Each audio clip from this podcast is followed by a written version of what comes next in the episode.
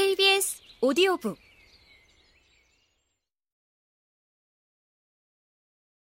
할아버지의 친구는 더 좋은 기술을 개발해서 더 맛있고 몸에 좋은 술을 만드는 데만 신경을 썼다. 정부 인사와의 친분, 인맥, 접대, 필요에 따라서는 뇌물이나 뒷거래가 제품과 기술보다 중요한 시대라는 사실을 할아버지의 친구는 전혀 모르고 있었다. 그리고 이미 전혀 다른 방식으로 변해버린 술 시장을 넘보는 더 큰 회사가 있었다. 인맥과 연출에 강하고 접대에 능한 회사였다. 이 회사에서는 자신들이 만들어 파는 알코올에 물과 감미료를 섞은 액체가 서민들이 선호하는 정통의 그 맛이라 광고했다.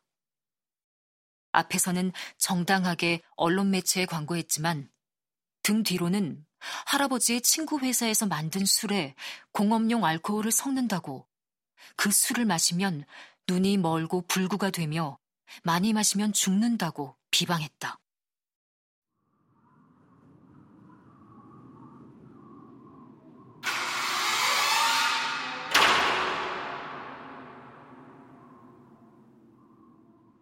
매출이 뚝뚝 떨어졌다.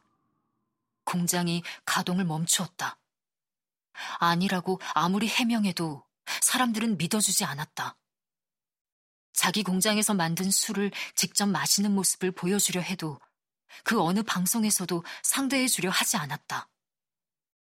지금처럼 인터넷이 있던 시절도 아니니 신문과 라디오, 공중파 방송에서 등을 돌리면 할아버지의 친구가 공식적으로 해명하거나 입장을 표명할 방법은 사실상 없었다. 법적으로 해결하려 해도 역시나 지금처럼 통화를 녹음하거나 문자 메시지를 캡처할 수 있는 시대가 아니었으니 술에 공업용 알코올을 섞는다는 소문이 어디서 시작되어 어떻게 퍼져나갔는지 알아낼 방법이 없었다. 법원에서는 비방이나 명예훼손의 근거가 없다고 판결했고 할아버지의 친구는 사업과 소송 양쪽에서 막대한 빚만 짊어지게 되었다.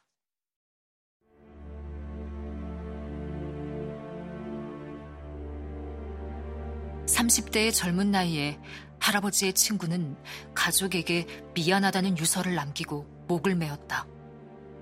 시신은 부인이 발견했고 장례식 도중에도 몇 번이나 기절해 쓰러졌던 부인은 장례가 끝나고 얼마 안 되어 남편을 따라 불기의 객이 되어버렸다.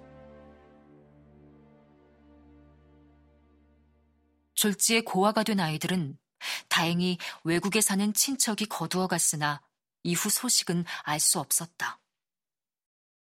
도산해버린 친구의 회사와 공장, 설비는 모두 공업용 알코올 소문을 퍼뜨린 경쟁사에서 헐값에 사들였다.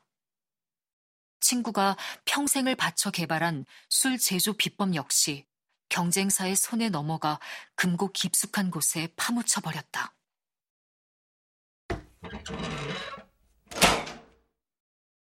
왜 금고에 파묻어요? 이 이야기를 처음 들었을 때 나는 순진하게 물었다. 그 회사에서 원한 건 싸구려 술을 많이 팔아 돈을 버는 것이지 좋은 제품을 새로 개발하는 게 아니었거든. 할아버지가 설명했다. 자기네가 안 하면 다른 회사도 못하게 만들어야 경쟁이 안 붙지. 한 집안의 대대로 내려온 전통주의 현대화된 제조 비법은 그렇게 강제로 어둠 속으로 사라졌다. 그래서 할아버지는 저주의 토끼를 만들었다. 좋은 술 만들어 팔겠다는 건 죄가 아닌데 힘 있는 사람들하고 연줄이 닿지도 않고 그런 연줄을 만들어 줄 돈도 없고 오로지 그 이유만으로 한 가정이 완전히 박살이 난 거야. 할아버지는 고개를 절레절레 저었다. 그 애가 얼마나 착실하고 성격도 좋고 회사 일 열심히 하고 마누라한테도 잘해주고 얼마나 좋은 친구였는데. 이 부분에서 할아버지는 수십 번이나 되풀이한 이야기인데도 언제나 매번 목소리가 떨리고 눈시울이 붉어졌다. 그렇게 보내버리고 집안을 다 풍비박산을 만들고 세상에 그런 법이 어디 있니? 그런 법은 없지만 그런 세상은 그런 사람들은 어디에나 있다. 그러니까 할아버지와 아버지에 이어 나도 저주용품을 만드는 걸로 직업을 삼고 그걸로 생계를 이어갈 수 있는 것이다. 그러나 나는 아무 말도 하지 않는다. 이미 몇 번이나 들어 익숙하게 알고 있는 할아버지의 이야기에 귀를 기울인다.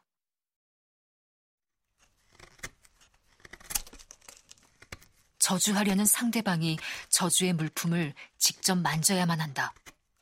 그것이 저주의 핵심이면서 가장 어려운 부분이다.